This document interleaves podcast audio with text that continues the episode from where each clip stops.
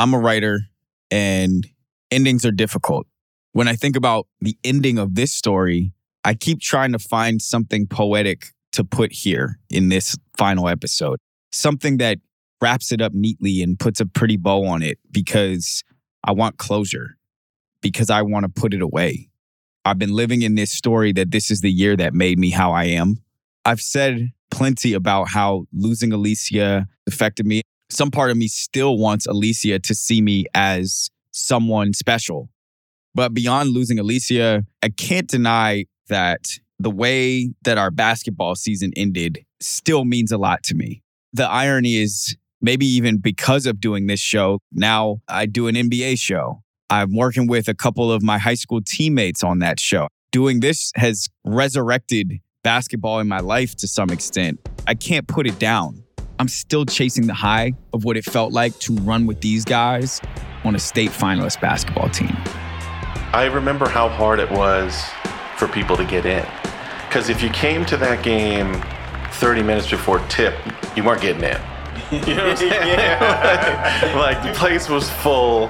The gym was packed. It was jumping through the roof. And it's 640. Our lines is tight. We are dunking on the rim, skying. You got the girls screaming your name. It's packed every home game. But just even going back to layup lines, you have to get in there because the layup lines was the show too. Mm-hmm. I'm dunking crazy. I'm dunking crazy. I'm dunking crazy. And you peek your head to the opposite team, they looking at us to see what kind of dunks we doing. So we already got them before tip off. We went something like 30 and 2 on this run. We were whooping ass. There was a force of energy around us. It was a run to Comcast. We would break the huddle and say one, two, three, Comcast before each game. Listen to Theo talk about it. What do you remember from our experience going to Comcast? And what is Comcast? Comcast is like the big finals tournament like you've seen on Hoop Dreams. We were fighting to be the best team in the state from our division. So when we get to Comcast, we won the first game against Largo, which was a big deal. I remember them talking basically, no Montgomery County team about to beat us. That's right. We and we did beat that We ass. beat that ass. So the confidence is on a thousand right now. We're feeling like we're gonna win the states. Just like we had unfinished business shirts at the beginning of the year, we knew we were supposed to win states. And I think one of the two times I cried in high school was losing at Comcast in the second game in states. Looking back, I still think we could have won that game.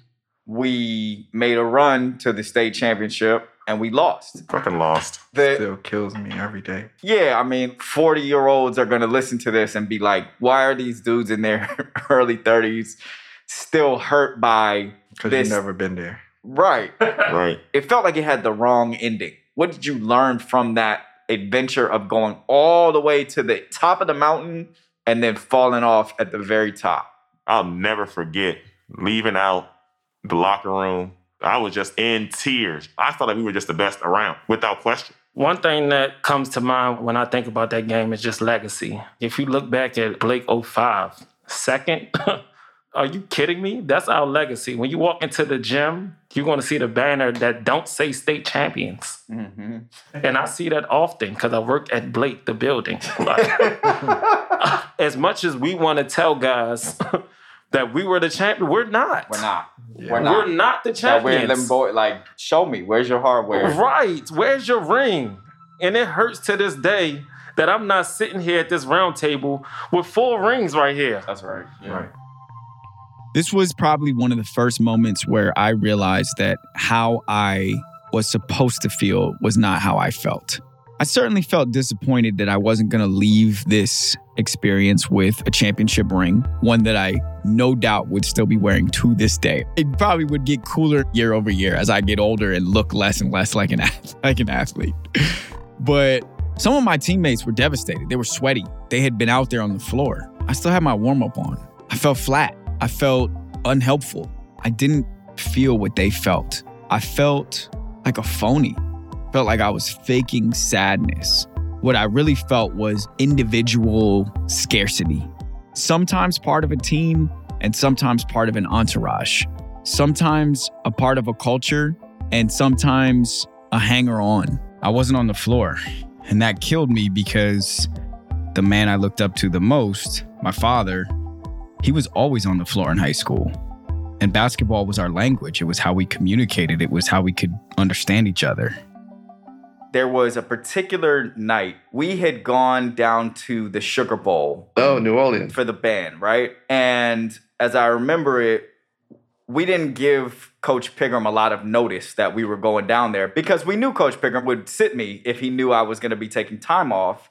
So when I came back, it was hard for me to get back into the rotation. Yeah, And I remember one particular night, I didn't play right. and you were upset. Probably the most, honestly, the most frustrated that I've seen you around basketball. And for context, I'm going to tell everybody you played ball in college. Basketball was a tool for you that did a lot in your life. So it's very important to you. But do you remember that night? I do. Can you describe that night and what was really going on? There was a game that I know it's going to be play mm-hmm. everybody but you. And I just remember talking to Coach Pigram afterwards. And what he told me was Chad never told me that he was going to the Sugar Bowl. So I think he was trying to be a coach and saying he can't just not show up. So, yeah, but in my case, having played basketball, I've been a point guard for my high school team, playing in college, always having control over my playing time. I, I mean, I'm not trying to boast, but I was one of the best point guards in the city of Detroit. Yeah. I knew what I can do, and I was not going to be benched. Right. But to see your son not get a chance to show his skills, that's hurtful to a father. Mm. But at the same time, I never wanted basketball to be something that you felt like it's all or nothing, Mm. which is why we had you do so many other things. I don't want to bear down too much into this moment because it was a tough moment. hmm And if you would rather not this not go on the record, that is fine. But I do remember it was, I think, the first and only time I ever saw tears in your eyes. I think you were sad and angry. We were in the car together and Yeah, I, I- remember that in the garage. it was so human. Honestly, Dad, that's one of my fondest memories of you. Oh, really? Wow. Because I should have cried more often. Ah, well, I felt like you were letting me in, and it was so real. It gave me permission to feel sad and angry, which sometimes I'm gonna feel. It made me as a kid feel like in that moment, I was like, man, I wish I could fix this for him, which is probably what you felt as a dad all the time for your kids, but it was just so human. And I've always wanted to tell you, I really respected you in that moment because you were vulnerable. You showed it. Yeah, well, it was one of those moments where I just felt for you. I didn't want you to be disappointed. I didn't want you to feel like you weren't given an opportunity that you had earned because you worked real hard. I mean, it was spontaneous. It just happened because I just felt so sad for you. The only time I have seen my dad cry was after a game in which I did not get to play, and he was very frustrated and very disappointed. So, on one hand, I felt like it's kind of coach's fault that he's crying, but it's really my fault. If I was better, if I was taller, if I was faster, if I had more skill, I would be out there and my dad wouldn't be crying. And I've only seen him cry once. That leaves a mark. My dad wanted it so much for me and he had put so much into it for me and sports i'm talking about you me a lot of us it was like our lives in a lot of ways it was like uh, it was a job on top of school Yep. and then it was also i'm probably the best person on this team at a lot of things and Yeah. none of those things matter like the only thing that matters is who throws the alley oop and who catches it. Doesn't matter that I can play the trumpet. It doesn't matter that I can write. Nobody knows. Nobody cares. Yeah. And it's weird to be a part of something great and not be the catalyst for it. It's making me wonder, just as an example, would I rather be a writer on a show that wins an Emmy or have my own show that has a very small audience and nobody gives a shit about? Yeah. And a lot of times I feel like honestly the latter is what I would rather have. Yeah. I can't stop seeing myself as the skinny, short, 10th man on the bench who couldn't go out there and put any kind of an impact on the actual game. I run into some of our younger guys who went to Springbrook. They won the chip. And even still, there's a respect. There's a presence that they command because they finished the job. We didn't finish the job. And I'm still out here. I wrote a book, but I didn't make the New York Times bestsellers list. I made a podcast that got nominated for the thing, but it didn't win the thing. I sold a TV show that didn't get greenlit. There's a story that I tell myself that who I was as a 16 year old, that's who I am now. I'm still the guy who gets to the room but doesn't get the trophy. As much as I want the trophy, whatever that trophy is, what I want more is I just want to quiet that story in my head. I want that way more than I want the trophy. I don't want to lose the memory of that season. I would love to lose the memory of that day. But even as I say that, I'm like, if you woke up tomorrow without that memory, how would you feel? I would feel incomplete. I think that closes the book on the basketball elements of this, but there's still not finality here because so much as I feel wanting to have the driver come and sit down with me and talk through the moments of that night, he did that already. He put it in that book for Alicia's mom, which was, I would say, incredibly gracious of him. I can understand why he doesn't want to come up here 20 years later and have this conversation with me again. I was ready to sort of close the book here. And I spoke to Dax and Monica, the other executive producers on this show. And every time we would submit one of these episodes, Dax and Monica would FaceTime me. And on almost every single episode, it was enthusiasm about what we'd made, some ideas on how to tweak. And on episode eight, it was different. It was like a halt. There's something very important that's missing here. You don't get to make this show end where the punchline is this is how Chad got closure and got to move on with his life. The point is not just to get something off of your chest. The point at the end of this, and these are their words, this needs to be a gesture. There's somebody missing here. And this person's story was missing the whole time. It was missing 20 years ago. It just like poof, it just fucking disappeared. The person disappeared. Not the deceased, but the stabber. And she's a part of this too. She was doing teenager shit. She dated somebody on the football team. There was an issue with another girl. They're in the parking lot. I was there. I had dating issues at that time. You heard my boy say I could have got put down in front of my ex girlfriend's house because I was popping off so crazy at a guy. We were all living this life, this frenetic, teenage, chaotic, hormonal life. And we were living it expansively. And what happened is, with the most distinct and human level of respect to the deceased and to her family. What happened is a teenager on the other side of this thing did something stupid and afraid, and she stabbed somebody, and that person was gone in minutes. And then they were both gone. The courts named the stabber Juliana. We can't lose her in this story. This story needs to be a gesture of grace to her as well. So let's go back to the facts for a minute. Here's part of the Washington Post article that came out after the incident.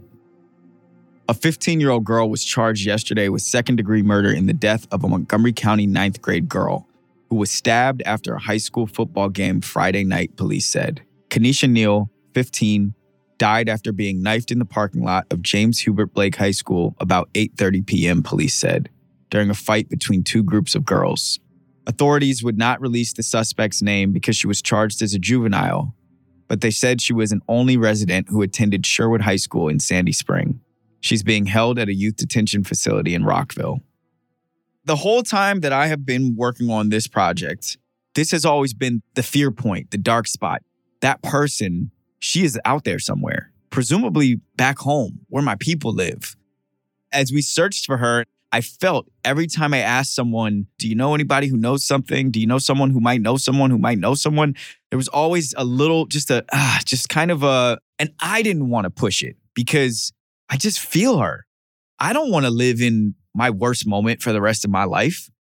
But there's no way around it, man. It's that conflict of what do I owe myself? What do I owe my hometown? What do I owe this woman? What do I owe the craft as a writer, storyteller, journalist, whatever I'm doing here? It's been conflict the whole way through.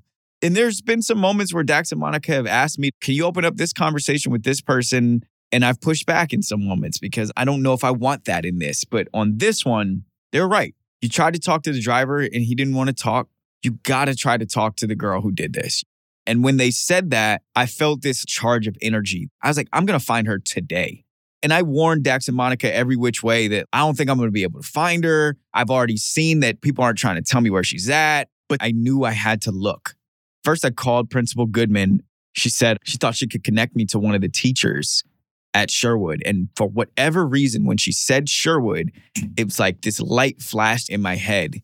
Sherwood High School is synonymous with a guy who played quarterback at that school. He was also the shooting guard on the basketball team. When you think of a high school superstar, it's this guy. And then it clicked that one of my best friends plays on a men's basketball league with that other dude. So I texted my friend and he reached out to that guy, the guy who was leading Sherwood in whooping our ass that night when the stabbing happened. And it so happens that he had dated the young lady who committed that stabbing and they're still in contact. He said he was willing to come talk. He was going to tell me about what happened that night, what happened thereafter, and what happened to quote unquote Juliana and who she became thereafter and what it was like for her being in detention and their relationship now. I told the guy, I said, hey man, I'm so excited. I was going to tell him, yo man, I looked up to you back then. On some level, I was like, I can't even believe I have this guy's number. This dude was such an athletic hero around where we're from. I couldn't even believe I was going to get to interview him. At the end of the conversation, I said, Hey, you know, if y'all are still in contact, you and this woman, quote unquote, Juliana, then when you get in touch with her to tell her you're going to do this, could you ask her if she'll come on as well? He's like, Yeah, I'll ask her. I got you, bro. Like, I got you. Just the coolest, most polite dude in the world. That night, I researched what I could find about Juliana as a person. I found an appeals case document that mentions what she was like during her time inside juvenile detention. It said Juliana continues to excel in the program, and she's doing exceptionally well both behaviorally and academically.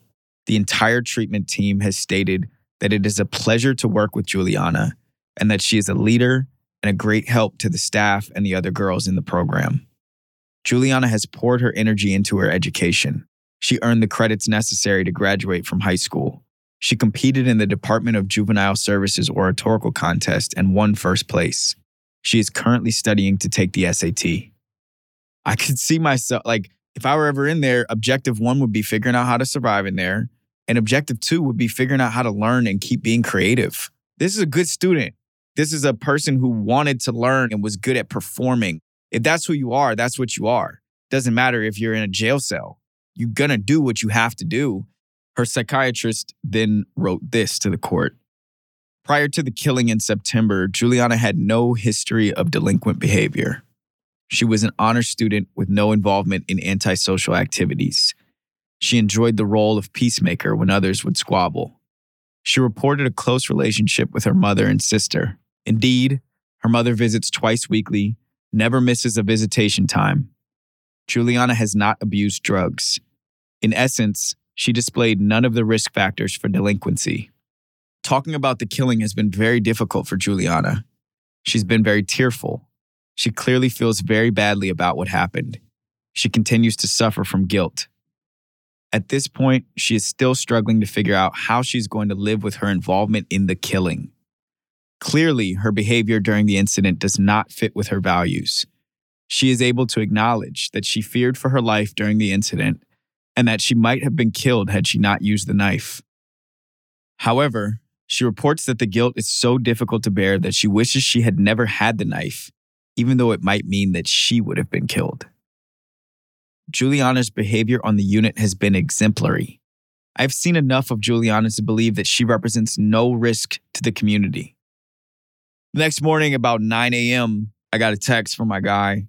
It said, Morning, bro. So I reached out to her, and as I thought, she's not open to speaking about it. She was also a little concerned about this project as well and doesn't really want me to speak on her at all either. So I think if there's any other topics or anything you need me to speak on, that's fine. But out of respect for her, I don't want to touch any of the stuff regarding the incident. So I called him.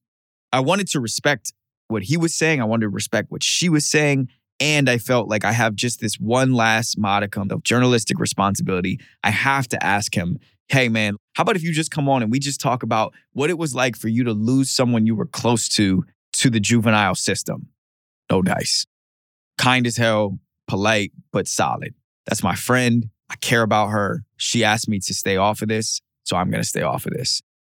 When I hung up the phone, I was disappointed because it was like, ah, this thing that just felt like it fell in my lap, this perfect moment, it's gone. I'm standing in my kitchen, I'm looking at the phone. I called Monica to tell her about this, and The mandate here was make this project some act or gesture of kindness to this person who committed a crime, served out her punishment, and wants to go on with her life. When her psychiatrist took the stand during her appeal case, the psychiatrist said this A person's character is determined on what they do every day. And certainly, there are extraordinary circumstances that people can come across in their life in which they would engage in behaviors that are atypical for them. And it's my assessment that that's what happened here. That we have a girl who was in a situation that was extraordinary and engaged in a behavior which is not typical for her. Something extraordinary had happened. And what's interesting is that extraordinary circumstance felt distinctly unextraordinary at that point in time at my high school. Principal Goodman called them popcorn fights. There were fights like that busting open every week at the football game, all over the place. There were dozens of them. It could have been any one of us. Her atypical behavior kept her locked up from September 2005 until her release in June 2008. And from what I hear, she has a job, she has a life. She did everything she needed to do to move on. And so is the driver, you know, because something extraordinary happened to him too. And the driver was friends with Rob Klimko back in high school. And I recently found out they're still in touch. So, have you been around him as an adult? Why did you have his phone number? Do you know him? What, what's your contact with him today? Yeah, was my realtor. He sold me my house two years ago. Were you able to observe anything about how he is today as an adult? Did he seem fine? Did he seem adjusted? I reached out to him because I followed him on Instagram and I saw that he was selling houses hmm. and he seemed to have a good relationship with his clients. And I was a little bit curious about what he was like as an adult, honestly. And if there was a window to talk about what happened, because I'm a journalist, I was interested in talking about that, but there wasn't. And I think he's very careful about that. He kept it very professional. We talked a little bit about back in the day, but he's not a back in the day guy. Now I'm guessing, but if you go through something like that, I think you just kind of put up a wall. And and that would explain why maybe he had some awareness of you in high school, but he, he wouldn't now. Yeah and you are a journalist, which is why it's both why I know that you probably hyper analyze this interaction and also why I know you're going to be careful to be thoughtful and responsible about how you psychoanalyze this person. But I really do want to know what did you observe about the man? Did it match the kid that you knew 20 years ago? Was it the same guy? Did it feel like you could have guessed this is who this person would be today? you know, was a guy who you know, he wore the baggy black jeans and he kind of hung out with some guys that uh, you knew you could get weed from. I don't think I imagined him being like a buttoned up realtor, you know, uh-huh. who's always on time and has all your questions answered about the properties so no, he wasn't the kid I would imagine. If you asked me what he was going to be like, you know, when I knew him in high school before everything that happened, I would not have said that he would be like this person that I met 2 years ago. But I don't want to read too much into that because we're all so much different than we were in high school. I graduated from Blake High School with a 2.1 GPA.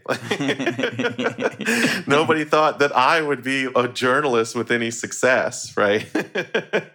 so, you know, it could be that different things happened to him that have nothing to do with Alicia Betancourt. I mean, we all grew up in different ways and for different reasons.